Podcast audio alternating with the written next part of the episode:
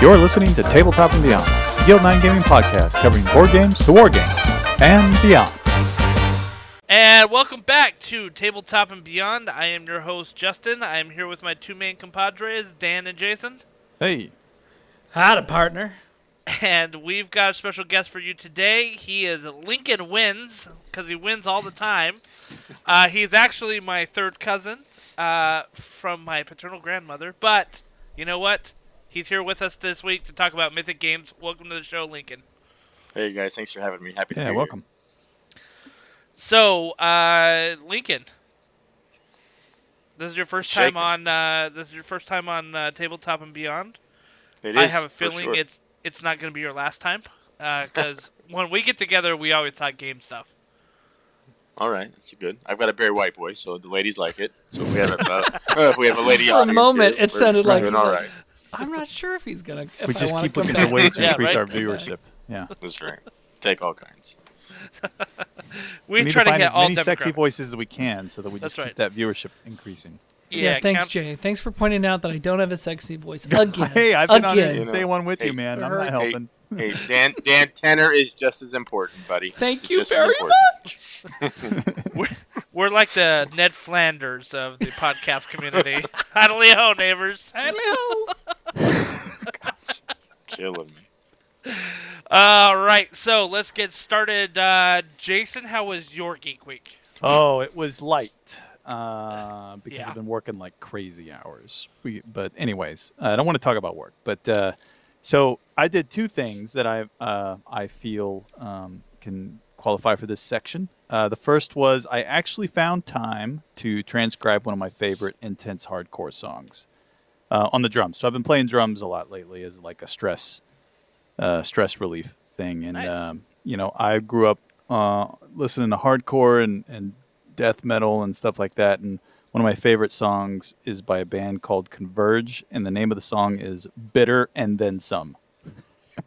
All right. I love it. This song is an is one minute and thirty seconds long, and it is one minute and thirty seconds of full intensity. And it's hard to play. It's like a 205 beat per minute song of uh, metal. So it's it's been a good challenge. I've gotten a lot of good sweat and stress relief from it. But uh, I posted it on my Facebook.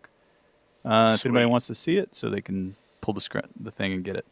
Second thing I did was uh, I uh, one night I was just done with everything and I just said I need to zone out and so I laid back and I watched an old anime that um, I watched when I was growing up, which I really enjoyed, which was uh, Nausicaa of the Valley of the Wind, which is a Miyazaki film from around 1984. And it's a wonderful film. Um, if any of you are familiar with Miyazaki, he's uh, famous works that he's done. You know, Princess Mononoke, Spirited Away, Howl's Moving Castle. Um, these are all very popular. Uh, Castle in the Sky. One thing I like about this guy is, and he's very. He, this is kind of a quote from him, and I'm probably totally going to butcher it. But one of the quotes from him, him is, "There's too much anime with people that don't look like real people." Um, it's one of his big things. Was it? He feels like people who make anime don't like looking at what real people look like. So all of his films like are very like realistic proportioned people uh, in there. So it's like it's it's fantasy and science fiction, but it has like it's grounded in like reality, but with an animation overlay on top of it. So I really enjoy his work. Recommend um, checking that out. Uh, it's about an hour and forty five minute film, but it's a fun film about uh, you know thousands of years in the future, where basically like um, the uh, the plant life has taken over the world again um, after some giant war, and so mankind can't breathe the air without masks because the spores are all over the place, and the insects have kind of uh, rule the world, and mankind's just trying to survive amidst these giant insects and uh, and overgrowth. Uh, but it's a fun fun little adventure. So that sounds my geek week. Yeah, it's a good story, and and you know what? It's totally family friendly too. Yeah. So if you want to sit down and kind of watch it with your kids, totally family friendly. That beats the crap out of the first one that I watched. It was 1981's The Fantastic Adventures of Unico the Unicorn. yes, can't I remember that. that is. That was I don't dark. know. Yeah, that was really dark. It was That super was- dark. This is the VHS days. It's like, You're oh, giving we me- couldn't find anything to rent at, at, at the Blockbuster. We're gonna watch Unico. Wow, you just gave me chills remembering because I remember watching that as a little kid and, and being disturbed every time I yeah, watched that's it. That's a nightmare. Yeah. Like, oh, it's a little unicorn. It's gonna be fun. No, no, we, no, no, we, no, no, no, no. we can't go deep into that because we No. don't want to remember it. We don't want to Nope. remember it. Nope. But I'm gonna have to watch it again now that you said that. You're like, I forgot that existed till just now. Anyways, all right, that's it. Sweet. Dan, how was your week? Pretty, pretty geeky. Um, Game Master, you guys probably told me about this and it went right over my head. The documentary on Amazon called Game Master. You guys familiar with this? Mm. It is No. amazing. It is so us. It is a two-hour documentary on board game design. So they there's so many people and companies of things that we talk about all the time. Ah, they talk about Kickstarter. They shot footage at Gen Con 50 where we were at. You know when they had the mock-up of the original Gen Con building on the Lucas Oil Stadium. They, Oh, yeah, you yeah, yeah. One of the interviews was shot right in front of there Oh, nice. and it's really really good it really helps you understand um, the game making industry from the board game perspective and it was just great if if anybody's listening to me and has amazon prime which should be almost everybody go watch it you, you'll enjoy it and- you'll appreciate the activity of game design and i did and i made fun of uh, Essen- essenspiel last week with my horrible german accent and I feel guilty about that because Essenspiel looked awesome. They did a bunch of footage there, and it was so mainstream. They had like moms and teenage girls and all kinds. It's way more mainstream in Europe. Gaming is than it is more of a a geeky, you know, uh, certain demographic here in the United States. So. Um, the whole thing was was great top to bottom. I discovered a couple games from the designer's point of view, and I put those in my Amazon wish list. I'm thinking about picking them up. I also realized I had two or three games on my shelf already that that, that they had the, the designers of talking about the games. So totally watch it. It's totally our our it's our jam and it's right there on your Amazon Prime. So go check it out. What's it called Um, again? Game, Game Master. Master. Yeah. Game. It's It's got pretty good Master. reviews. Do you think that at the Essenspiel it's all in German or is it in English? There was a lot of English speaking from what I could detect, but all I know is what I saw on that um, uh, on the documentary, and I know that Yeah. in Europe you can get by with English. Uh, Dude, just a just a, a month of Duolingo and you got it. Yeah. That's yeah, right. man. Don't worry about it. Just Amazon subtitles. it. You're good Just- either way. Dude, on the on the plane, on the way there. On the way, just just dive in, go deep, go in. Yeah. I had a I had a good friend who was using Duolingo the other day, and she was learning Russian, and she goes, "I'm not sure if it's just this language or Duolingo, but when am I going to need the phrase "the blood is all over the letter"?" Oh yeah, yeah, yeah. yeah, Like- yeah. I'm like, pretty uh, regularly. pretty uh, sounds like. Russian. You may need it a lot. That's Yeah. That awesome. sounds very Russian. Right. Oh yeah, dude, Duolingo's goofy like that. When, when I was when I was practicing Japanese, one of them was uh, "Hello, I am an apple," and I was like, uh, "All right, whatever." Next. That's awesome. Yeah. That's awesome. Uh, my other Geek Week thing is I've uh, jumped into the audiobook of Ready, Ready Player 2. and Oh, it's- nice. It's very good, and I was like uh, very surprised in the direction they've taken the story, and I've only made it, I've on the audiobook, I've only made it through the, you know, the 1 11th, 1 11th, because there's 11 discs. I've made it through disc 1. But it's really hooked my attention, and I'm going to plow through it. It's It sounds great. So, So synopsis, real quick. Like, is it pick up afterwards? Is it a prequel? Like, what is it? It picks up immediately afterwards. Yeah. Immediately Awesome. afterwards, and it's just like any sequel where is is everyone really happily ever after? Yeah. Okay. know. Cool. And then they have Awesome, to uh, yeah. then they have to up the up the stakes, right? As far as pushing the science fiction angle of it, which is uh, no spoilers, but um, okay, we've you virtual reality with haptic gear and great graphics and headgear. Now what? You know, Right. so uh, but Next that step, answer Tron. that that answer gets that que- answer that question gets answered early. So hi- I'm not going to spoil anything, but so far I've enjoyed it. I'll let you know how it ends. Oh no, I Awesome. won't tell you how it ends. I'll let you know Very what I think of Very it when I'm done. You know what I mean? My my brother read it and he said he liked it a lot. Um, and he loved Ready Player One. I liked Yes. the book Ready Player One. The movie was okay. Yeah, Yeah, it was it was fun time though. It was fun time, right? I mean, It I read the book time, first, right? I got lucky and I read the book first. I Yep. think if you didn't read the book and you just saw the movie, you probably thought it was awesome. Then you read the book and you're like, oh, this movie like fast forwards through you know half the story, which most movies have to do, right?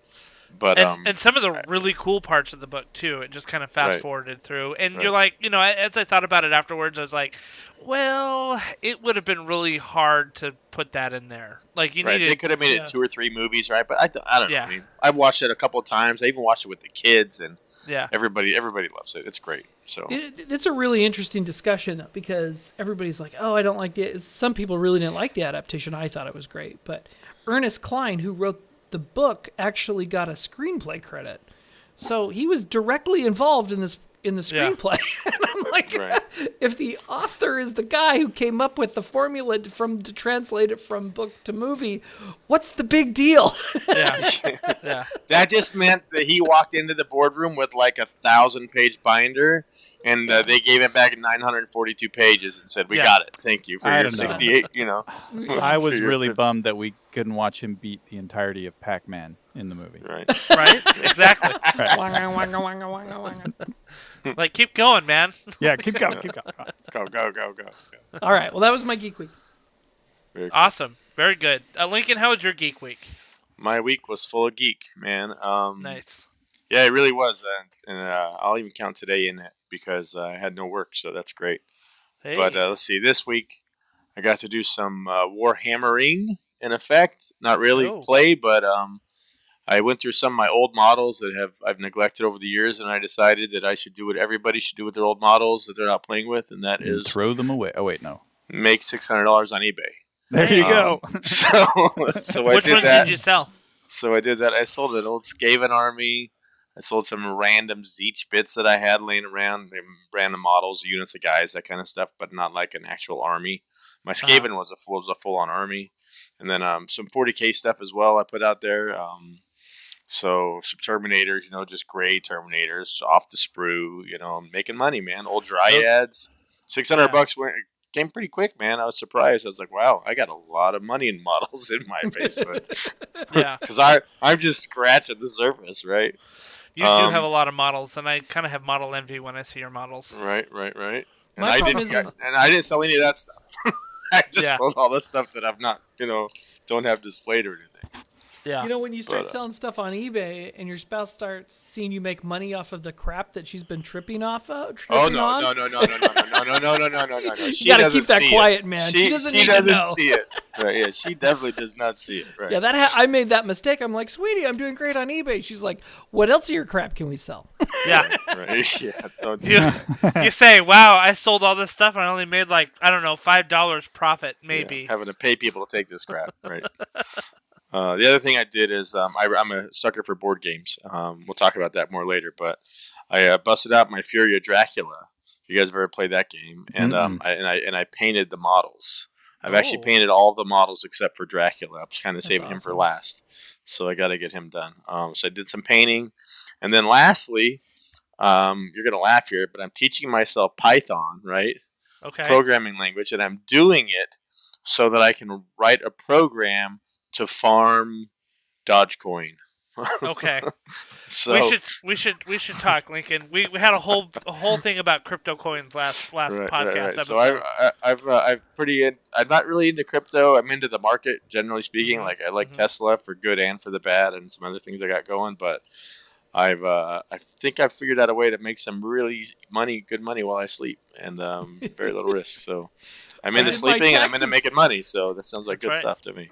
That's- I did my taxes and they asked me if I did cryptocurrency. I'm like, "Oh, uh, get out of my pants, Uncle Sam. oh, dude, Right, it's right, just right. the beginning. Just the Right, yeah. beginning. This year, this year they're gonna now actually like make you listed as an asset. Like last year was just to see how many people actually had it. oh, You yeah. know. So Luckily, my answer was no, but I was offended that they asked. Crypto. yeah. TurboTax. Yeah, listen, they got it. They got they got one hand in in your back pocket with the wallet, and they're gonna have both hands in front pockets with the crypto too. Soon you're gonna be like, hey, I don't even have any pants. My wife, my wife, she equates crypto to like uh, video game money. She's like, you know, did the Lord of EverQuest give you gold? Like that's how she sees Bitcoin. So it's, there's some pretty good conversations in my house on crypto, if you know what I mean. Because you could buy back in the day, you could buy stuff with all that Right, coin. right. Yeah. Oh, Funny you can stuff, still so- buy. I saw that they came out with a there's a there's like an ATM in Georgia that you can withdraw Bitcoin in U.S. dollars. Virginia. It's a Virginia bank actually in Southern Is Virginia. You, yes, absolutely. And the funny thing is, when they made the announcement, their stock went up twelve percent within like three hours, wow. and the uh, the stock market stopped, put a halt on trading their stock because they were like, "This this isn't normal. It could be dangerous. We're halting the trade of their stock when that happened." Yeah. I I don't remember recall the name of it, but if you do a little Google search on Virginia crypto bank ATM, you'll find it. yeah, crazy. It's it, we're gonna end up Star Wars credits. That's what's gonna happen. Right, right. Well, I yeah, right. I think it. Yeah. Anyways, not to jump on the crypto thing too much, but I've had a very geeky week, and it's been actually a lot of fun in a lot That's, of different that's ways. That's pretty good, man. That's I feel, really good. I feel like with the way that like the big guys are starting to like get scared, like now if you have a company and you have a big news announcement that you think's going to raise your stock, you got to just release like a blog with one word a day Yeah, right. to build the hype. It's like you know, so it doesn't all happen at once. Otherwise, I'm like, whoa, whoa, whoa, whoa, whoa. We can't, we can't have your stock gain that much value that fast. Isn't I'm converting all of my wealth to Mon Calamari flan. There you go. I, you know what? I, I'm thinking. I'm thinking I could just go for the calamari. That The sounds good to calamari. me. Right? I remember that line in episode one of Mandalorian. I'm like, is that flan made from Mandalor- uh, made from Mon Calamaris? That sounds disgusting. That's awesome. Sorry. Sorry, I had to Star Wars. I had to Star Wars up that conversation. I apologize. Absolutely. Uh, my geek week was um, spent doing a lot more research and learning and stuff like that. Build on last week, but one thing that happened is I meant to start The Expanse. Lincoln, you've told me about The Expanse and how much yeah. you love it, and I I had it ready and primed. Like I was getting. In fact, this is what happened. I went to click on Amazon Prime, so I have these two buttons on my phone hmm the Prime Video, and I accidentally clicked HBO Max, right? Oh, right you, next you got to it. baited into something else. That's what I'm hearing. Totally sucked into a show called Search Party, which has nothing to do with geekiness, but I got so sucked into this thing. It's a story of like four 20 somethings living in New York, and they're the most shallow, conceited people that you have ever met in your entire lives. Like, I literally, episode one, I was like, I hate these people. Like, I literally hate these people, and this is like, these people are what's wrong with America. You know, like, that's how bad I was like, oh, I can't stand them. But that's kind of the point of the show, right? Which is that there's these like really conceited people, and, um, and, they're kind of on a path to redemption, kind of. The name of the They- show again? Search Party. Um, Okay. the main character is, I think her name is um, Ali Shawkat. She's the girl who was in Arrested Development. Um, the um, the Portia de Rossi and David Cross daughter, uh, the Gotcha, cousin to. George Michael.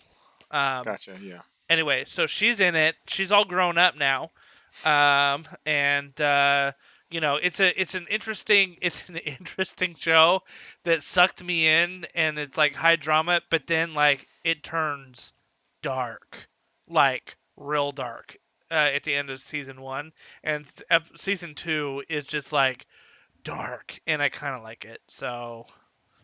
Yeah, that was that was my geek week. It had nothing to do with geekiness. I just totally got sucked in on it, and uh, this show that I did not think was compelling at all just dragged me in, and I got I got hooked. See, it's amazing how if you can't find that character in the first episode that you can at least empathize with, how hard it is to stick with the show. Yeah, And you stuck with it. Like for instance, I know everybody says Schitt's Creek is is amazing. It's so funny. I'm like, I couldn't make it through the first 20 minutes. I hated every person who came on screen. Yeah, it, So- yeah. yeah. I have to. I had to stop recommending it. Eventually, it was still. A, I really, really get a kick out of it. I think I've seen like four seasons or something, but I do like it. But it's not a show that I could just openly recommend to my family, especially. Let's just we'll just leave it there. I've tried. But- I tried. But Justin, I will tell you on the Expanse and anybody else listening, if you thought about if you thought about uh, jumping into it, is that it's it actually is fascinating. It's fabulous, but you have to give it like four episodes to stick, right? Oh, so yeah, they have yeah. like they have like some some interesting accents that they use in that show, and they use terms that you're obviously not in your vocabulary and aren't familiar with because they're all made up sci-fi They're terms, belters. Yeah. right? Yeah, belt. They and so you're trying to figure out what the hell they're saying, right? For, for a lot of the first Right. episode, to be honest, and then after the second or third or fourth episode, I mean, we were clicking through, man, and I I'm, I need to watch this la- the last season, but um, it's fantastic. It's a great ride. So, listen, I don't think you have a problem with me sticking through a weird sci-fi series. I finished Battlestar Galactica and uh, Raised by Wolves. Oh, Did you watched see all that one? I saw the free episode of Raised by Wolves. and I thought it was pretty cool. So It was, and then it got super weird, like about three episodes in, and I still stuck with it. And it, I, I didn't know this, but it's a prequel to Prometheus. yeah, So it's a, you know the the Aliens uh, franchise basically. So yeah. this is a prequel to that. And after Prequel I heard that, yeah. So after I heard that, I was like, oh well, this all makes interesting sense, you know. So yeah, very cool. Anyway, so yeah, uh, if you have nothing else to watch, check out Search Party. And uh, I will say this, Dan, the main character, um, the girl from Arrested Development, she was a little bit more compelling than the other three characters. The other three, I was just like, oh my gosh, these are people are like dead weight to her. Um, but she was a little compelling, and she kind of was um, associated with them, but a, cut from a little bit different cloth. But you find out very quickly as the show goes on, once you've been sucked in, that she's just, uh, you know, a bird of a feather Cool. in there. I'll have to Yeah, check very it cool. out. Inter- Well, it's on HBO Max, and Yeah. maybe one of these decades I'll get around to checking that out. So Yeah. it's uh, interesting, just really quickly. HBO Max. Um, this show was originally on TBS. I think Oh, the first cool. two seasons Cool. were on TBS, and then it moved to HBO or something like that. But you'll see that HBO Max has um, a lot more stuff on it than it used to, than it was when it was HBO Go. Yeah, it's Pulled in a lot of different sources. I just of, remember uh, the Go days. Yeah. Yeah. I jump into HBO for Game of Thrones and then I unsubscribe when it's over. That's what I do. yeah, there's there's been some good stuff on there. Flight of the Uh, Concords. Flight of the yeah. Concords. I love that That's show. great. I never get tired of it. It's business time. Anything else on your geek week? Or are you good? That's it, my friend. Let's do the geek news. News, news, news, news from tabletop and beyond. All right, here we go. So last week we talked about the Gen Con 2021 feedback survey, and we were all super hazy on the detail. So uh, Gen Con just emailed everybody again who's on their email list, um, you know, with some news announcements, but they also had a link to the survey, which is still open as of now of recording. So I'm going to run through some of these questions real quick, just so our listeners are not just stuck in a fog. Um, and if you guys get bored of this, interrupt me and say, "Can we move on to the next item?" Uh, the first question was if conditions allow for physical Gen Con 2021 to be held safely in Indianapolis in August, would you be interested in attending? Yes, no, not sure. Don't you think that safely is very subjective there? Oh yeah, safely. right, right, right. You know what I mean? Like for me, safely is like okay, well, there's no murderers around, but safely for other people is like everyone's wearing 18 masks.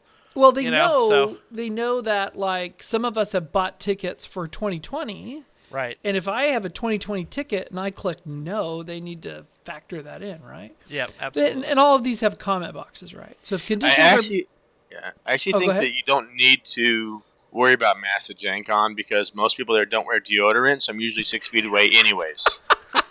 like, I you know, think Mask Fair at Gen point. Con might be awesome now that I think about it. Fair point, Lincoln.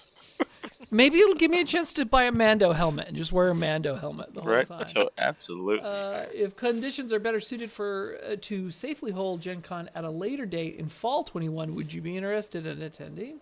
If a physical Gen Con had an increased outdoor presence for health and safety reasons, would that increase your interest in attending? How important is it for you to be vaccinated prior to attending Gen Con 2021? Very, very important, somewhat not important, undecided. Uh, which of the following enhanced health and safety measures would you want to see at a physical Gen Con in 2021? Select all that apply. Daily temperature checks at all entrances, masks mandated at all times, daily routine sanitizing of indoor spaces, enforced social distancing and limitations of crowds, free COVID testing, hand sanitizers throughout the indoor outdoor spaces, proof of vaccinations before participating. Mm-hmm. Mando So- helmets. Mando helmet, dude. That we'll have a Mando. We'll call it Add- Mando add that to the list. It's it's a mandatory requirement. Mando- Mandatory helmet. I'm so down for that. It's not like the best con ever. Uh, as you consider personal health and safety at Gen Con, please rank the importance of the following initiatives. And it's basically um, the, the same list I just went through, right? And it allows you to say if whether they're very, somewhat, or not important. Which of the following statements best describes your attitudes towards Gen Con 21? I will attend only underlined if I am vaccinated, proof of vaccinations are required, masks are mandated, social distancing is enforced, and efforts to routinely sanitize spaces throughout the show are carried out. Next one. I will attend if masks, social distancing, and sanitizing are enforced, regardless of whether myself or others are vaccinated. I will attend if I'm not vaccinated, and there are only then there are no safety enhancement measures, mask, social distancing, sanitizing. I do not plan on attending a physical Gen Con 2021, and I am not sure. Interesting. Any thoughts on those? Uh, on a You know, what's interesting is if they mandated vaccinations, then it's kind of like I know that we've sort of talked about this, but it's kind of like what's the point of all the rest of the safety stuff? Do you know what I mean? I know that you can still kind of spread it, but the point is, is the vaccination is like you, you have less symptoms now. Like you know, you I don't know. yeah. We've talked about this, but anyway, I, The- I, th- I my mean- opinion is just one opinion that's out there. I'm sure there's a lot of other people that are like, I'm going to be wearing a mask my entire life now. yeah. You know, so Yeah. My Mando helmet. I need to order one. yeah, Yeah. yeah. Uh, So, so based on these questions, question. Dan. Last question. yeah, yeah, last yeah, yeah. question. This is the one that Jay and I were head scratching on, or this is number this is number ten. Uh, second second to the empty the Right. open text box. On a scale of one to ten, please rate your interest in attending Gen Con if it didn't have a, a significant volume of games to play and space dedicated to playing them. one to ten. All right, sorry. What, Like, what look, your- Can I I'm, put a I'm zero? a fan, but so what I'm, if there I'm was not nothing that to big do? a fan. Would you just come to Indy if there was nothing to do but to catch colds and COVID from people who are there? And uh, and uh, the standard uh, con crud, Well, Yeah, yeah, right. yeah. I've talked about that ad nauseum on this ep- on this podcast. independent of COVID. Independent ad nauseum. yeah. I see what you did there. Oh yeah. All right, so Uh, that's that's what's going on with that's that kind of gets you into the head of what the Gen Con organizers are thinking. So, do you think, and and Lincoln, this is a, you've been to Gen Con like every year for the past umpteen years or whatever. Yep. Do you think there's a real possibility of Gen Con being pushed to like October, November?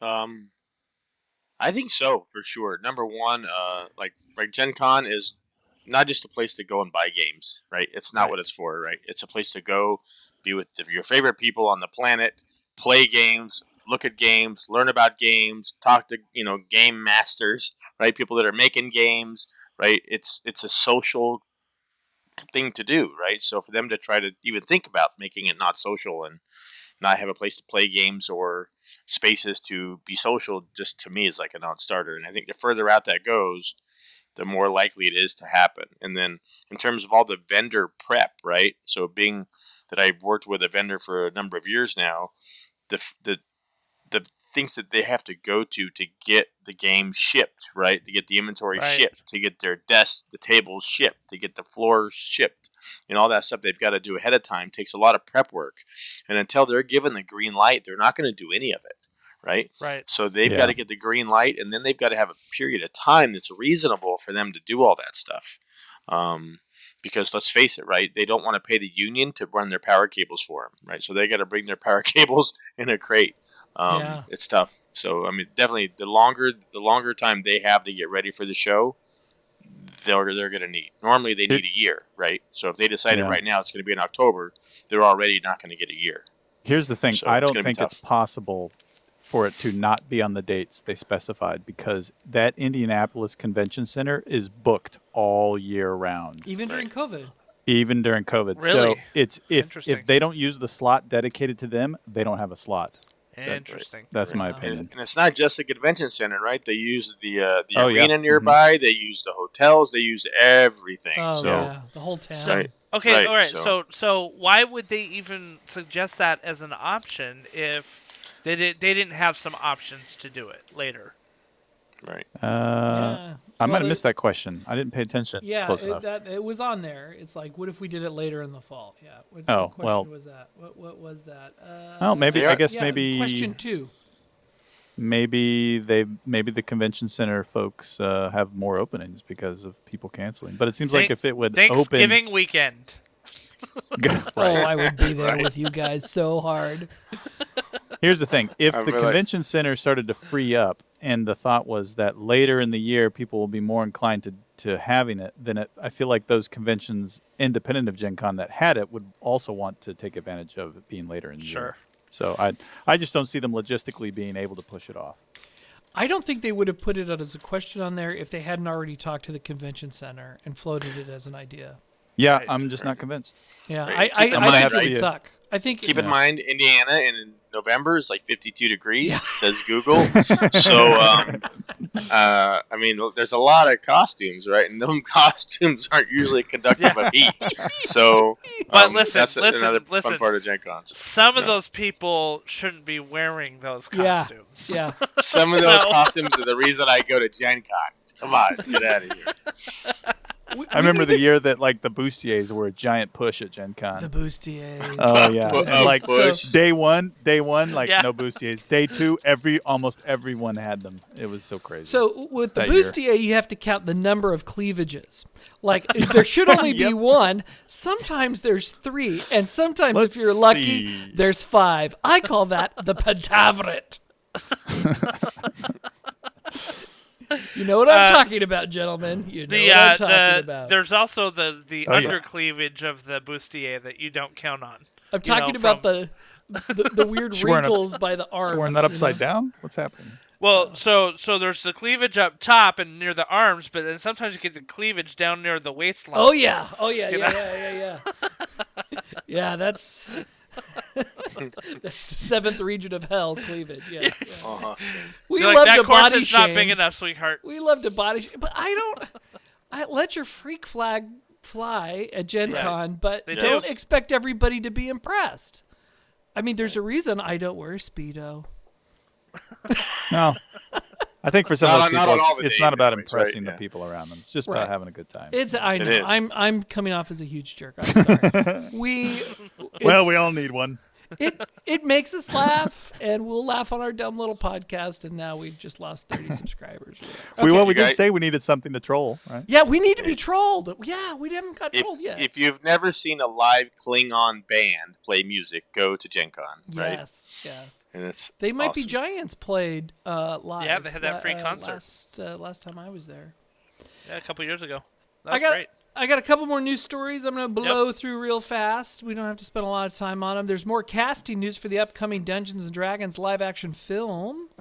As Sweet. E1 announced the casting of Michelle Rodriguez and Justice Smith.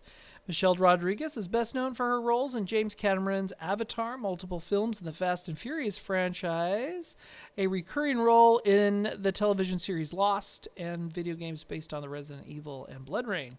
Justice Smith played Franklin Webb in Jurassic World Fallen Kingdom and the upcoming Jurassic World Dominion, and Tim Goodman in Pokemon Detective Pikachu. So, yeah, mm. this movie is actually happening. Getting some legs. It's getting, it's p- picking up momentum, which is creepy and weird, but it's getting some wings. how could it not, how could it, how could it be a bad movie with such great actors? Remember when we had Have you seen the movie Anaconda? Wh- which which which Shakespearean actor did we have on the first Dungeons and Dragons movie? What was that guy's name? Oh no no no, his name totally escapes me. Kenneth Branagh. No, he did the voice of uh, Scar in uh, in- We're not talking about Jeremy, Jeremy Irons. Jeremy, Jeremy Irons. Irons. We're oh, like, dude, well, I'm a, I'm a, I'm a fan, dude. I'm a fan. Is Courtney Yeah. cheating? He was in Eragon, right? He's just he's just a Yeah. superstar to me, man. right, and he was so good in 2000's Dungeons and Dragons. he played Profion. We all remember that role, right? I'm, j- I'm just being snarky. All right, next item in news. The Kickstarter for the One Ring Second Edition from Free League Publishing launched this past Thursday following a pre release trailer announcement on Tuesday. The PDFs of the core rules and starter sets are available for a pledge at $36, with the hardcover rules and PDF uh, of the starter set at $60. The printed versions of the core rules and box set at $96 and a limited leather bound hardcover for $144. It will also have gold leaf. So if you are a Tolkien fan, and Free League has some pretty cool games. They have Tales from the Loop. They've got some pretty Coriolis, uh, Alien, the new Alien RPG. They're doing a really nice job. They're out of Sweden, and so if you go on Kickstarter, the weird dollar amounts are uh, converted from Swedish uh, kronars. So, um, yeah, I wasn't that interested in the One Ring, and now I'm looking at this Kickstarter, and now I'm kind of halfway, a lot more interested than I was um, with the last The One Ring. And if you're going to get an RPG, might as well get the one with red leather and gold leaf te- uh, le- uh, lettering, right? Right? You Right. had me at red leather. You had me at red leather. They have they uh, funded within a few minutes. They're just short of a million dollars US now. They've got about two weeks to go. It is possible because of how fast it was funded that this this Kickstarter may outsell the last big RPG, two million dollar uh, um, uh, Kickstarter, which was uh, what's his name, Matt. Matt, what's his name? Colville. Matt Colville's thing, yeah. So anyway, long story short, uh, it looks like it's going to be a, a, a cool thing. I'm, I, I'm not that interested in adding yet another rule system to my library, but um, I'm seriously tempted with the by the by this Kickstarter. Uh, Nice. next, oh, and yeah, sorry, I didn't mean to talk over you. I talk over everybody tonight. I'm just amped I up. just said nice. I just. You know what's nice. cool is the Swedish name of their currency, the kronar. That's the Kronar. I mean, so like we have dollars, and it's like the I'll have five dollars or I'll have five kronars. Kronars. Yeah, it just sounds cool. You can Yeah, but a they don't say it like- Kronar. They don't say it like Klingons. They say like Kronar. Kronar. well, you just ruined it. You just ruined You it. just ruined it. It's it kicks the crap out of Mon Calamari flan any day. Yeah, right. In America, we have cronuts, right? In Sweden, they've got kronars, right? Right. You had me at Cronut. I'll give you a bag Right. of ten cornuts. Last item of news for me is Dicebreaker reports that there's a tabletop role-playing game even more popular than Dungeons and Dragons, at least in Japan. Sales of Call of Cthulhu not only overtook D&D in Japan, but the Japanese language edition outsells every other edition of the Chaosium horror game combined, English included, with over 60,000 copies sold just off the recently released seventh edition, um, and that was published in December of 2019. So, uh, Cool. guess what? Call a. Am I saying it right? Is it Cthulhu or Thulu? Who's going to call me out for Call it Cthulhu. Cthulhu. Yeah. Cthulhu? Um, it's a big deal in Japan. It's a bet- bigger deal than D and D. I you know I could see that because I mean a they're like totally into uh, anime kind of weird weird stuff. Not that anime is inherently weird, but you know there's some weird stuff with anime, and Call of Cthulhu kind of fits into that weird like you know fantasy horror Yeah. genre. I was just thinking it's because the monsters are all huge and like Godzilla, Right. You know, Yeah. like so. That's true. It's it, and there's tentacles. It's their jam. Godzilla versus Cthulhu. I can see it now. That sounds awesome. Oh boy, I we're would- just Take creating all sorts now. of troll material right now. I would Take totally money. watch that. By the way, Godzilla versus Cthulhu. And featured at is. Gen Con. Yes. Jesus. We're trying to get trolled because we don't feel like we've arrived until we've been trolled. Okay. That's my last news item. I think Justin has one. I just have one thing. I read a news article today, um, which was the first look at Microsoft's um, xCloud brow uh, xCloud for the web. Basically, what this is is that you can go to any Chromium browser, so uh, any browser that's based on the Chrome architecture, which includes uh, Google Chrome and uh, Microsoft Edge. And Safari. Off, off Uh, of the Chromium. Chromium. Yes. Chrome exactly. is just an instance of Chromium. Exactly. That's so. There's Chrome and Ed, Microsoft Edge is one that's Chromium as well, Yep. and I think it's Safari Chromium. I don't think it is. Uh, I don't think so. It was once upon a time. If it isn't Was it? now, I apologize. It might Oh, be. Maybe yeah. it might be. I don't know. Uh, the point is, is that you can go there and play your games through a web browser, um, through the XCloud program, and it's the same thing as if you're playing on the cloud on your t- uh, tablet or phone, Yeah. as you had done, Jason. Um, but so th- uh, this is basically just in the trial run. They kind of gave a sneak peek of it. But basically, you could be, you know, traveling with your laptop or something like that, and if as long as you got your game controller, hook it to your uh, computer, you could be playing through the browser. Yeah, I'm, Cool. I'm glad So- that they're doing this. I was always kind of scratching my head a little bit as to why they only had it on the um, at, you know on the Android platform because you know right now there's a huge uh, well not huge but right now there's people play that on their PCs but the way they do it is they actually install an, an Android emulator so that they can install the app and then play it on the computer. So this will just skip that Right. step. It seems problem they're going to run into, right, is people are going to complain about. I think, and I talked to my son. I said, you know, what do you think about having a mouse on your Xbox, right? Because ultimately, you know, like all the shooter games, right, the precision that you get from having a mouse versus having that the thumb joystick is it's not fair. He says like you can see a PC player like playing Call of Duty versus like an Xbox player, like the accuracy and the precision the way they play is completely different. And then now that they're going to do this, this is going to open up, I think, an advantage to players that are playing with a keyboard and a mouse over, Well- you know, So Over a what? traditional So one of the things, one of the things that it said in here is that to play on the Xbox Cloud Yeah. over a browser, you have to have a controller connected to your laptop. Yeah, it's okay. just Or a a um, it's just it's basically just a um, a screen share into Xbox hardware they have running Yeah. in their cloud system. gotcha. So, okay. and to to be fair to that, there are plenty of games on the Xbox that run natively that support mouse and keyboard. Um, Yes. Well, not plenty, but there are games. So, um, and there's always been aftermarket things for being able to to do that. But I think the key here is that only if the game natively supports it will Microsoft officially support it uh, via the cloud platform. gotcha. Yeah. Cool. So cool. it's kind of cool. I mean, it's got the you know the uh, what do they call it? The start, leave, and start, um, you know, capability where if I like you know shut off my Xbox in the middle of my game, uh, Yeah. you know, I'm playing Witcher three, I can literally pull it up on my PC or my phone and pick up exactly where I left off. So here's something So, cool. cool. Um, and it'll be interesting to see if they still do this. But I've noticed, and it may just be a perk because I'm I'm in the you know anyone with the uh, uh, the Ultimate Game Pass is in the beta for the cloud service. But I notice whenever I play games through the cloud service, it unlocks like a ton of DLC for that game. Oh, really? Yeah, so that I normally didn't have. Like one time I played a game that I owned, um, but I just decided to bring it up in the cloud to play it. When I did, it it just opened all this DLC up inside the Oh. cloud version. So I was like, That's oh, I wonder if they're just doing that to like just let people try it out and stuff. But I They thought it was be cool. doing it just because they don't have a fix to match up who's got what downloadable content. That might be it. doesn't. Yeah. Um, no, Safari is not Chromium. I apologize. That was bad information. That's okay. But the one of their points that they had in the article was that um, they would like to um, get xCloud to work on devices like iPhones and iPads as well. So that way, uh, Xbox players could access it through some of their Apple devices.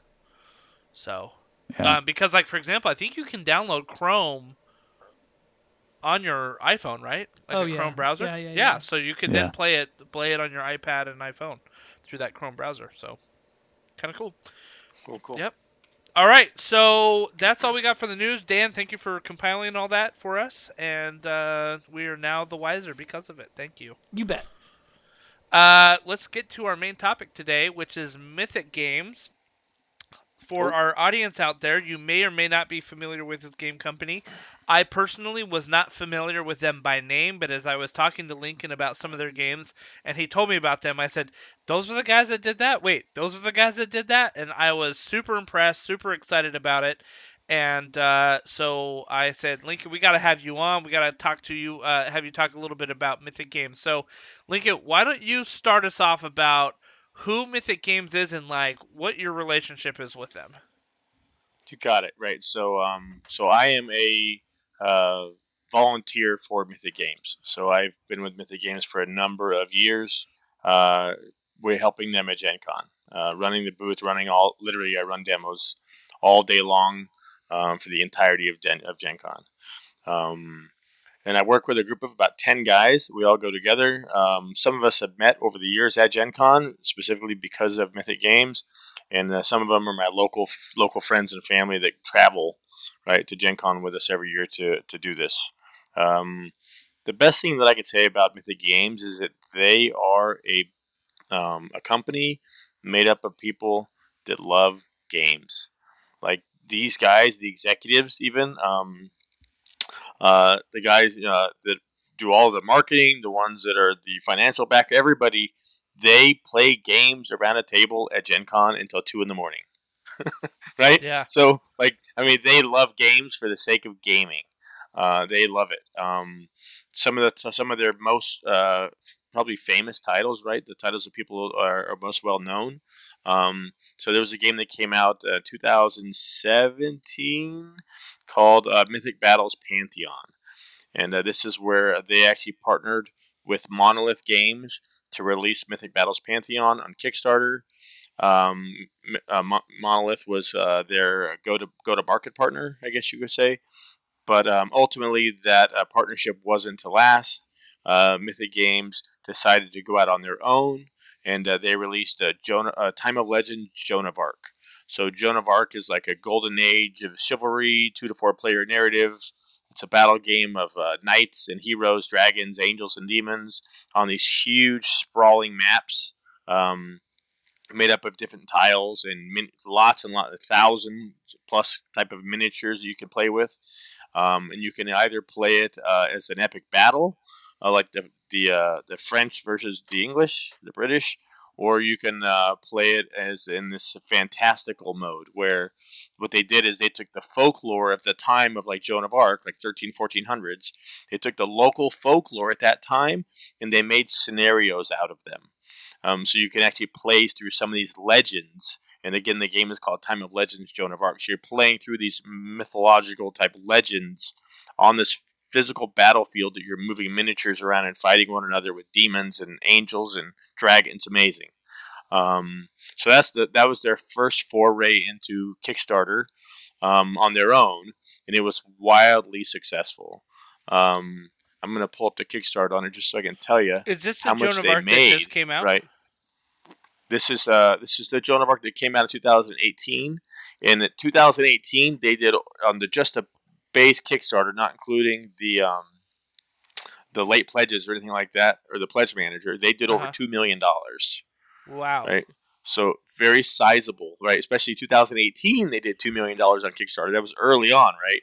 Yeah. Um, and re- really caught the notice and the attention of, of other uh, game makers and di- distributors all over the world, um, and kind of put themselves at the, at the top of the list. Um, That'll put you on the map because that's were. that's the kind of right. that's the kind of coinage that uh, uh, CMON game does. Right, right. It's right? more than some of the CMON games. Yeah, right. And this was just a, a group of guys, right, playing together yeah. Um, they came up with this game, and it's, it's completely different than their previous offering that they did with Monolith Games. So it's not like they took anything from that relationship and brought it. This was their own brainchild, and the game is fantastic for those of you that have played it. Um, they did they did just release uh, Joan of Arc, Time of Legend, Joan of Arc uh, 1.5, where they're adding in um, some new Teutonic Knights uh, oh, cool. which are new miniatures and new scenarios in the game. And believe it or not, that is open right now for late pledge. So if okay. you wanted to get into that, you have the opportunity, and that made over a million dollars, by the way. Um, and that's just an expansion, right? So if you wanted to get in, get if you feel like you missed the boat on the original Joan of Arc game because it is massive, and they do have retail, smaller retail versions coming out, but it won't include all of the expansions, obviously uh, because it's just too much for a retail store to have to stock, right? But if you wanted to get in on it, you could do that through the late pledge of the 1.5. Um, so that's the first one. That's really the one that kind of put That's them on the map news. as a as a company. Really, really, really, really, really great And- company and, and just these great people. guys these guys designed and built the game they didn't um they didn't like find a guy who had a game and say hey we can partner with you to like put this to market like they're the ones that really came up with this Right, this was their game. Right. Yeah. wow Th- that, that's to my awesome. knowledge, that's how how it happened. Pascal Bernard was Uh-huh. um, one of the prime the main game designers, and he worked with Mythic for quite a while. I don't know, as maybe as as a designer, right? Kind of, they helped him bring his vision to life. But I know Yeah. that they also had a lot of input into the rules, the gameplay, the design, the mechanics, the miniatures, everything. This wasn't just them, um, you know, relabeling somebody else's game. Not by any means yeah definitely a joint effort. So I'm on the Kickstarter now. So there's Yeah. a late pledge, limited time for Joan of Arc, and this is a 1.5. So this is the latest version of the game. Correct, Is that right. And if you go right, and I, I'm not. Hold on, let me see if I can pull up the. Uh, right, so this this gives you. Um, you get like the early bird maiden pledge, which gives you the core box of Joan of Arc, Uh-huh. and then it gives you like one of the expansions, and then all the stretch goals. But I'm fairly certain, 'cause I haven't gone through this on the pledge manager. I think you'll have the opportunity to pick up older expansions from the previous version. So if I Uh, got I, I just, just to, yeah, I have like a castle siege, right? I, I showed it to Justin. They Yeah. cover an entire dining table, right? And then you have It these insane. huge dragons, right? It's insane, and all of that. I'm, I'm assuming, I'm sure, is in the is in the pledge manager for add-ons. So if you like So, Joan of Arc, if if you like Time of Legends, let's say I it totally wanted to just jump into this. Uh, i- Yeah. If I wanted, is the eighty dollar one the Teutonic pledge? Does that get me a fully playable game, or is that just the the add-on of the time of let? If I'm not mis. Are you in the? I'm on the. Oh, did you go page. to the? Hold on, sorry. Let me let me go look at it here with you. Because I I'm, Teutonic. New expansion on our includes a knight box and all. No, this is just the add-on. oh, that's just the add-on. Okay. Right. This is just the add-on right So here. I would need like a core pledge to get the core. So box. down down below, core Yeah. yep, core For core pledge gives you the core box and the, there you go exactly Okay. for one twenty nine. Got it. Got it. Got it. Got it. And then the next one after that is. And then if you 80 look- 889. Yes, yeah, that's the le- that's the legendary one, right? That's the one that gives you everything. So and let's. how many of those do you have in your basement lincoln I have three. I have effectively three of the of the legendary one point fives.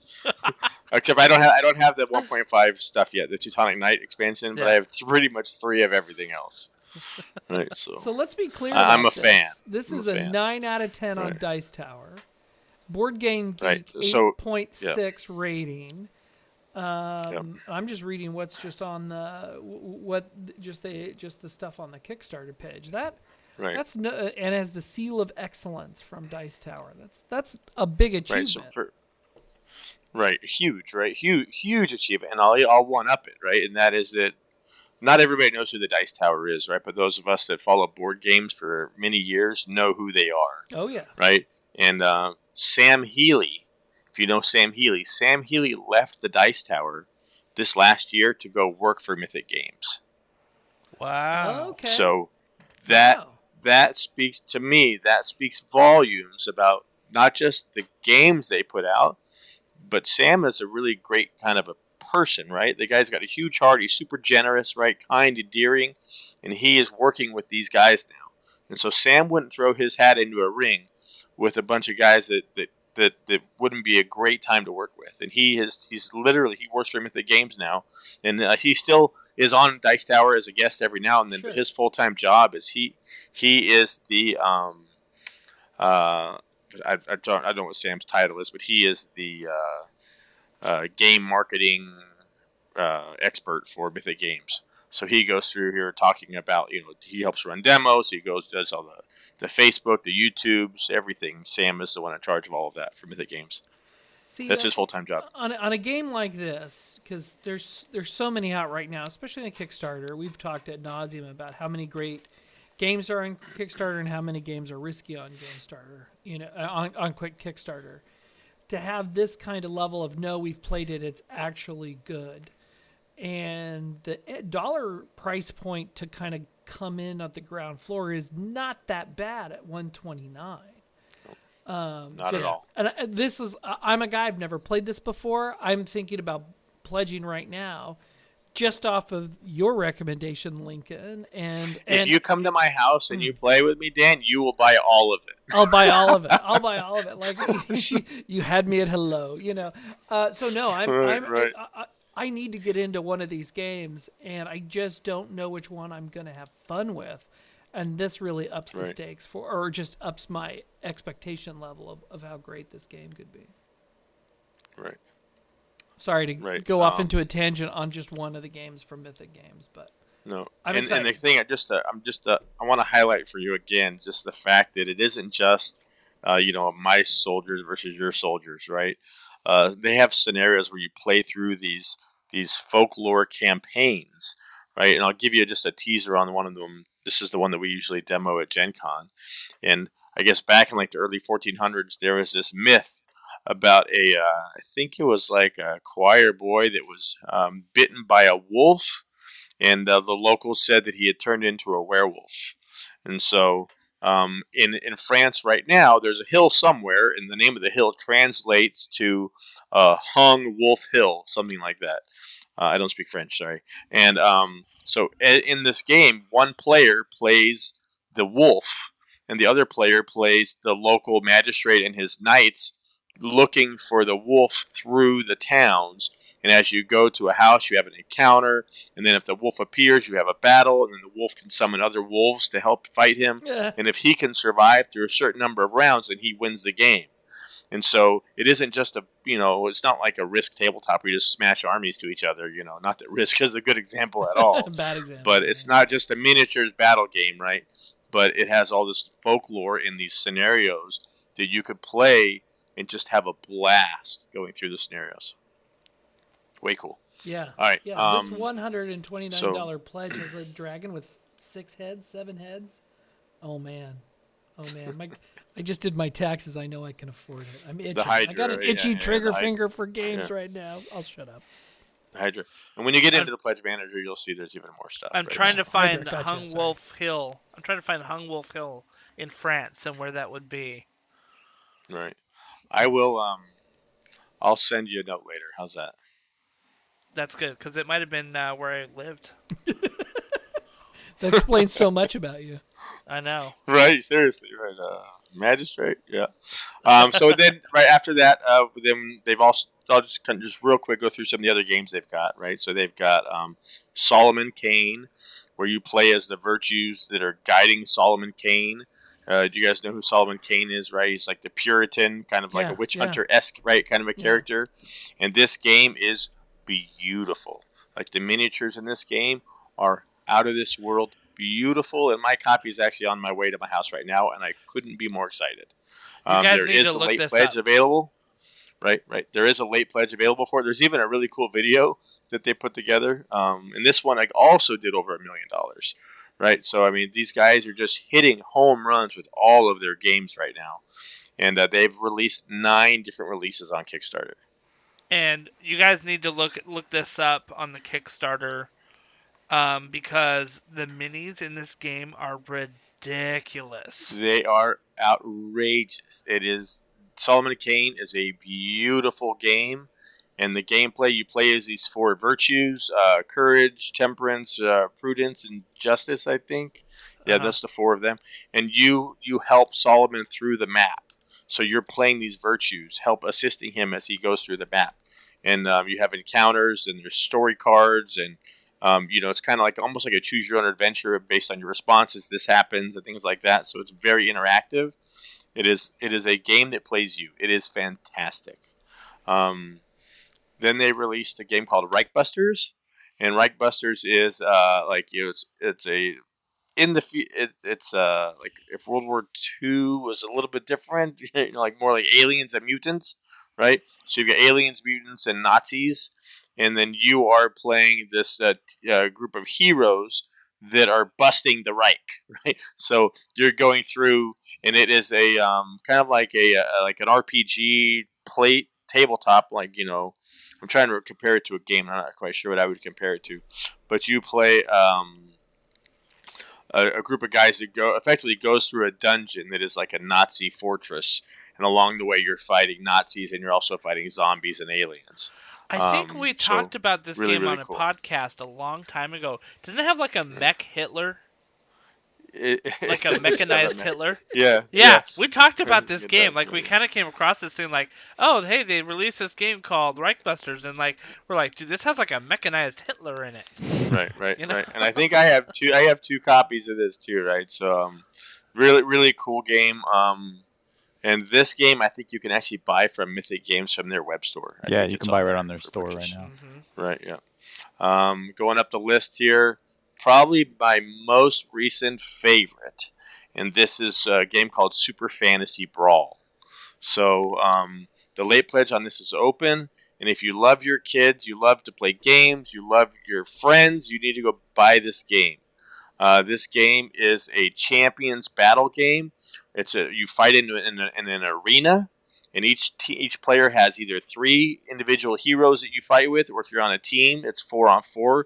You each have two. Each player on two uh, two teams, each made up of two players. Each player would have, would control two of these these heroes.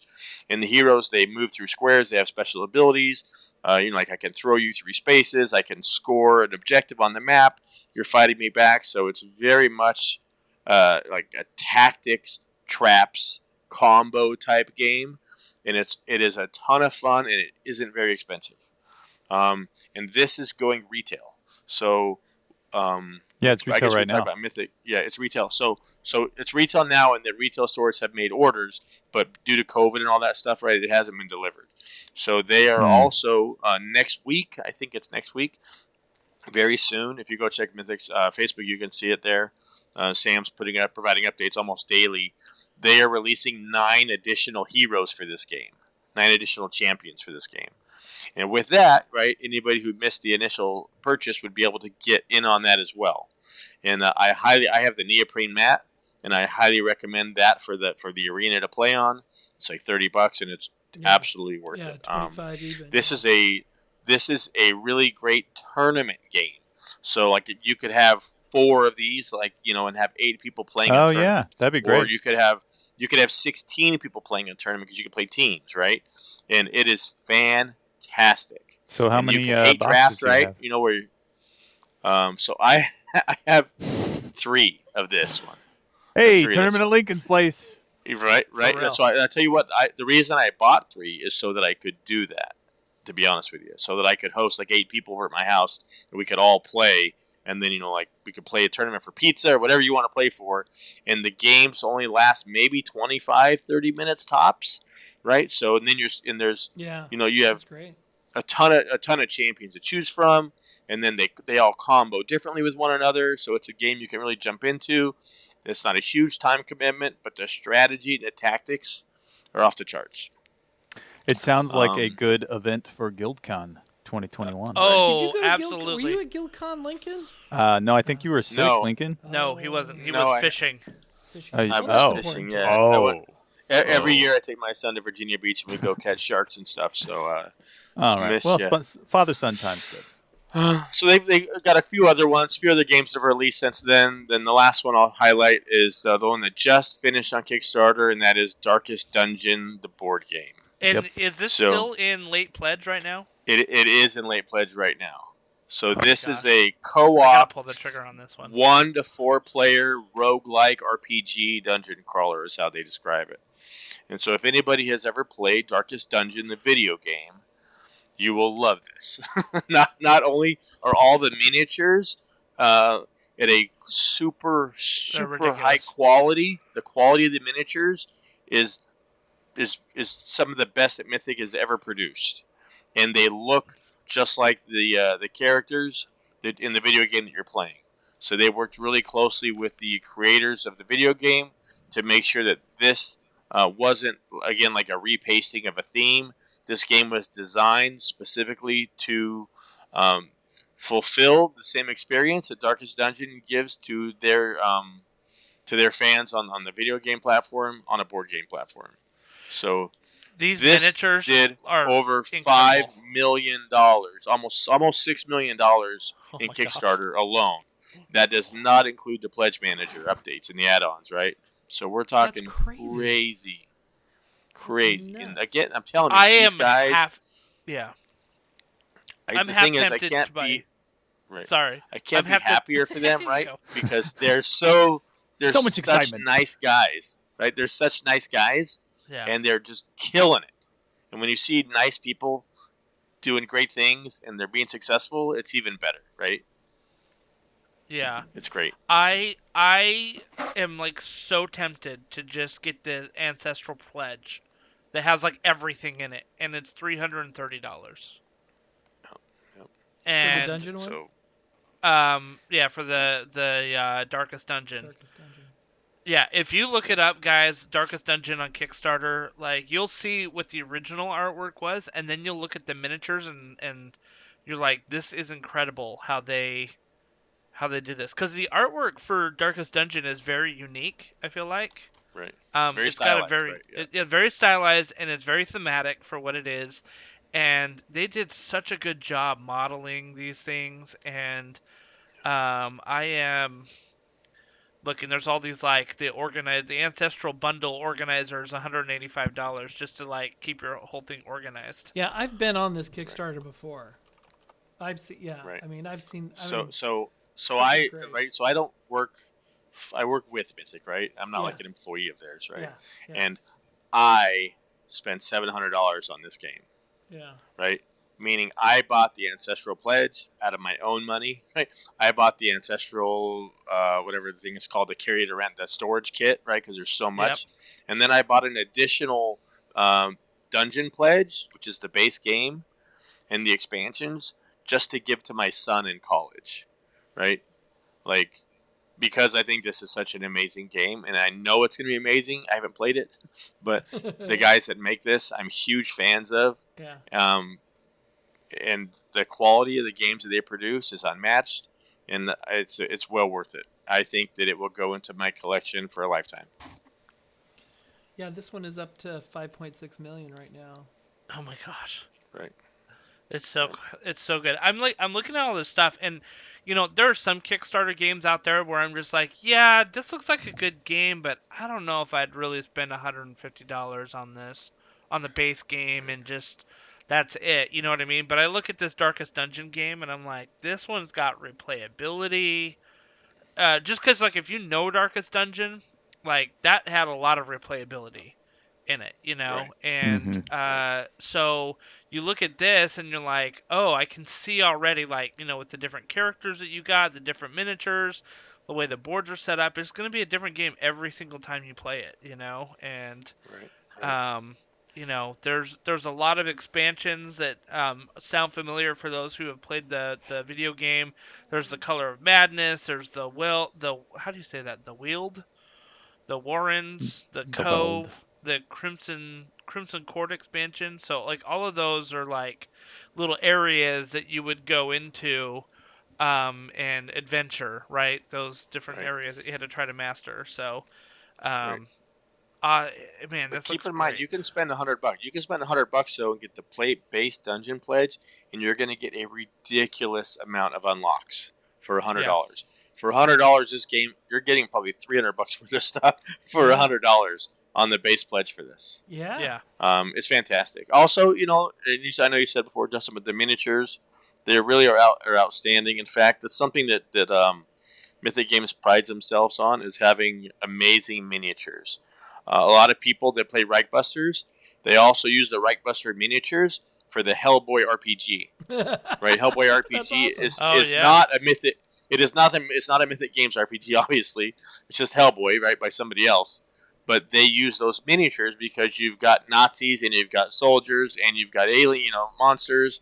That's that fits the theme perfectly for the Hellboy RPG. And so people are using those miniatures. So these miniatures are so beautiful that they're finding themselves everywhere. But the games are fantastic. So just just to let you know, and I'm gonna do this components breakdown because I saw this. So for the darkest dungeon, you get a hundred, and this is the base one hundred dollar pledge. Okay. Right. For the hundred dollar pledge, you get hundred and thirty miniatures, Jeez.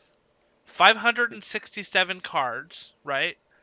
Um, you get 122 tarot cards. So the the smaller cards are like um, virtues, afflictions, hero skill cards, those type of things. And then you get 122 tarot cards, which are your like monster boss cards, your quest cards, that um, that kind of thing. Uh, you get uh, another 62 cards and then 14 special square cards. So it sounds like there's a lot of cards with this. Oh, those dungeon cards, that's what the 14 are. Um, and uh, there's 260 tokens. There's 32 dice that you get. Uh, there's and there's 42 boards and tiles. So think about that. That's that is a huge uh, game game board, right? Uh, our Dark Souls board game, Jason. I think if like if you count the front and back, we had maybe like what 20 maybe. There's like five things, like five tiles that are front and back. Yeah, I will. I will say that uh, pull a point, right? A thread that we have pulled on many other podcasts is just because it has that many components does not make it worth getting. I agree. It's not about the components can definitely pull towards an aesthetic and pull towards immersion, which is very critical important. But what it comes down to, and what Lincoln probably get behind, is that these guys know how to make a good game with good mechanics, right, right, right as right. well. Because uh, that's what makes a game. Because a game can have ten components, and if the mechanic is fun, then it's a winner. I agree.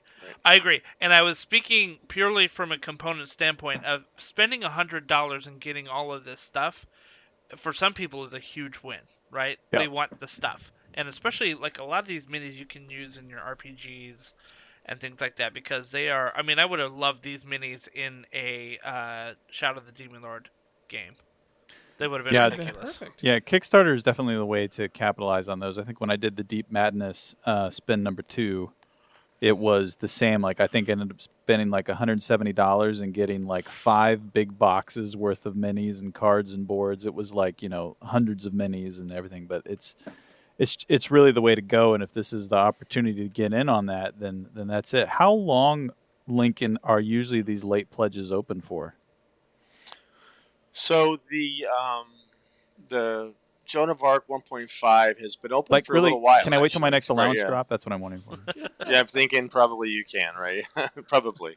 Um, uh, I don't know. I, I don't know. I don't think they put a date on it. I think if you go, you probably send them a message. Send Sam a message on Facebook, and he'll probably give you a date if you're curious. yeah, But that's fine. Yeah, I like But it. it's open I, now. I, w- I mean, I went all in, man. Like I'm a sucker, right? I went all in because that, like, if you look at on their on their Kickstarter, they've got statements from Tyler Sigman, who's the co-president, design Mhm. director Yeah. for Red Hook Games, right? The guys who made the video game, and then uh, Chris. I can't say it. Bourassa, who's a creative director and, and an artist for the same company, and like they give their testimonials, right, about what a great company Mythic is, and the fun that they've had making this with Mythic Games.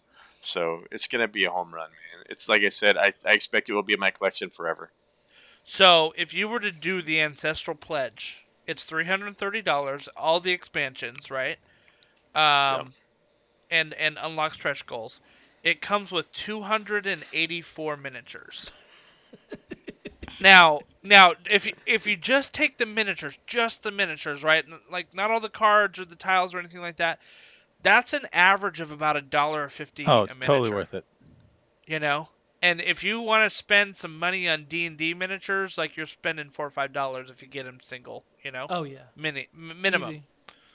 so You have to drop the the kind of low end Reaper bones to get to that level, and Yep. even there, you're But not this is going to be such a cool campaign game, you Yeah. guys. That people are going to take these miniatures and they're going to play the hell out of the campaigns on this. Yeah. yeah I, I that's how I see this going down. Also, um, just heads up, right? Um, Red Hook Games is releasing uh, very soon a Darkest Dungeon two video game. Oh, Oh. So, um, if, obviously, based on the popularity of the Kickstarter for this, if and when they ever do a, a second edition or a version two, I'm sure, uh, you're not not positive, but I'm sure that Mythic Games would probably be doing that as well. So, um, So, for uh, those of you I- sitting on the fence, I would say go for the core pledge for 100 bucks. You're getting way more than 100 Yeah. bucks worth of, worth of game. And if you Yeah. feel like going all in like I did because you're excited about this, you want to add this to your long-term collection and have a game that not everybody else has and is worth a ton of money, right? And and and hours of gameplay, then go all in. You know, this would be um, first of all a quick aside. Um, I pulled up my Steam account just to see how many hours I'd logged in Darkest Dungeon, and of course, it shows you your friends. And I'm looking at my friend Justin, who has logged 189 hours in Darkest Dungeon. Uh, listen, listen, listen. I need to say something. I think I left it up one time, like, Okay, and it was like for like up for like four While days. he went on vacation for a week, right? Yeah. Yeah. Okay. Screwing So- the stats. So yeah, I'm actually Throwing the not. stats. I'm not that that deep into that. So, but, okay. you know. All right. All right. So I still got you beat on that. Then Well, I'm gonna I mean, say, but Yeah. if, if you're looking I think you for do. A, a dungeon crawler game, okay, first of all, we know this is expected in November of 21, which is totally fair considering how much manufacturing they have to oh my do. gosh, yeah, that's pretty fast and actually. They're shipping U.S., Euro, Canada, Australia, and French, uh, and in you know in the U.K.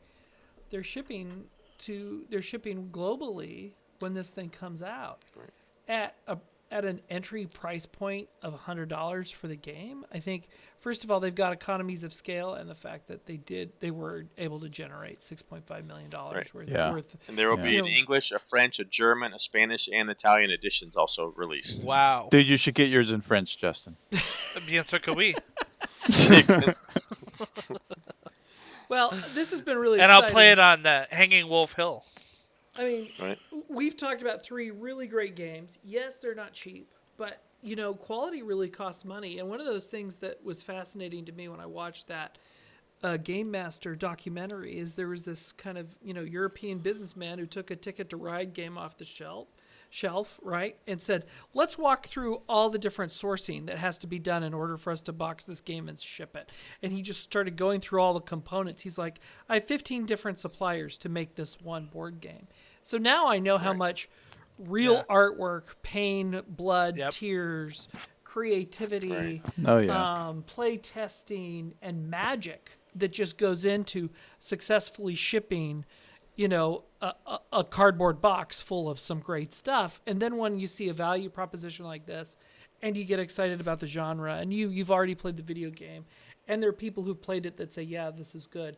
It's it's really kind of it, it's it's it- it's really this is the golden age of of games and gaming considering that this would have been unthinkable not that many years ago Right. So Lincoln, one thing I want to I want to talk about it, it. This is one of the biggest complaints about Kickstarter is fulfillment, right? Like, Yep. and, and and let alone like the fear of it not fulfilling, you know, or like people not giving it to you. But we gave away a copy of an RPG book uh, that Dan was planning to get like three years ago, and he finally got it like this year, you know. And so I mean, you know, there's it's an there's extreme, there's extreme case there's an extreme case. Yeah. So, so, I mean, you know, very extreme. Sometimes you don't get what you paid for. Less Right. extreme is that it comes very late.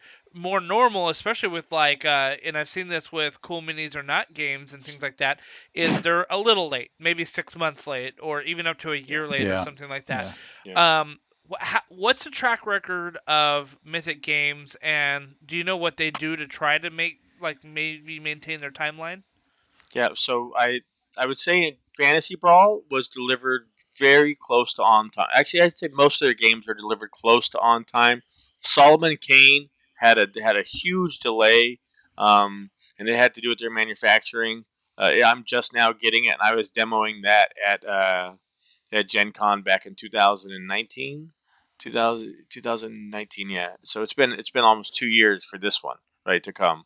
Um, typically, they they they say one year, uh, and they deliver on that one year. If they're not going to deliver on that one year, it's not like it's a surprise. Hey, where's my game? Right? Uh-huh. It doesn't happen that way. They'll they'll tell you based on COVID, shipping, and all this other stuff. Right? We've got 90 days delay on this game. Right? So they're really, really, really good about communicating.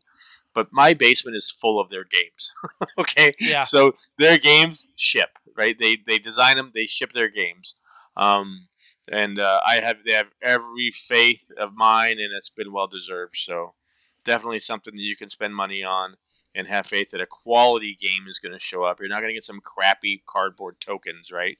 A quality game is going to show up every Yeah. time. And uh, for people out there that don't have a lot of money and they want to get a really great game, I'm going to tell you go buy Fantasy Brawl for $49. If you don't like it, Lincoln wins, I'll buy it from you. Literally, it's a fantastic game worth fifty bucks all day long. There you go. Yeah, That's great. very good. So the next question, Lincoln, is when are we coming over to play Fantasy Brawl and Joan of Arc? Yeah. Right, right. So we gotta set some dates on the calendar, fellas. I'm happy to do it. And hey, when um, uh, Darkest Dungeon shows up, I think we'll spend many an hour going through a campaign. That sounds awesome, Oh yeah. Great. And Solomon Kane, I know you you demoed it, but dude.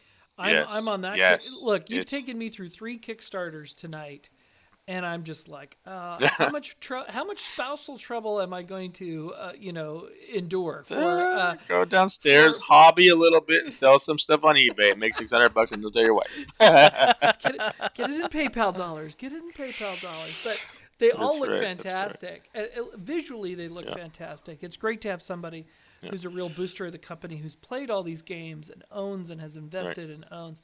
You know, we we do have friends that have worked with other companies at Gen Con, Yep. and, and some of them have been great experiences, and some of them maybe 50 50, you know, to be honest. Um, I tried to, you know, to GM for uh, uh, one company and they didn't return my emails. So I'm like, well, screw you guys. I would have done it for free. So this is kind of exciting um, to find kind of like, you know, a treasure trove of, of kind of like a deep well, you know, because one of the companies that I've been following for a long time, we've talked about it a lot on this podcast, is not producing the same quality nor quantity that they used to. And now I'm like, man, I haven't spent any real money on gaming lately. Why? Why am I not dropping money? And now, now I found Mythic, and that that'll get solved real quick.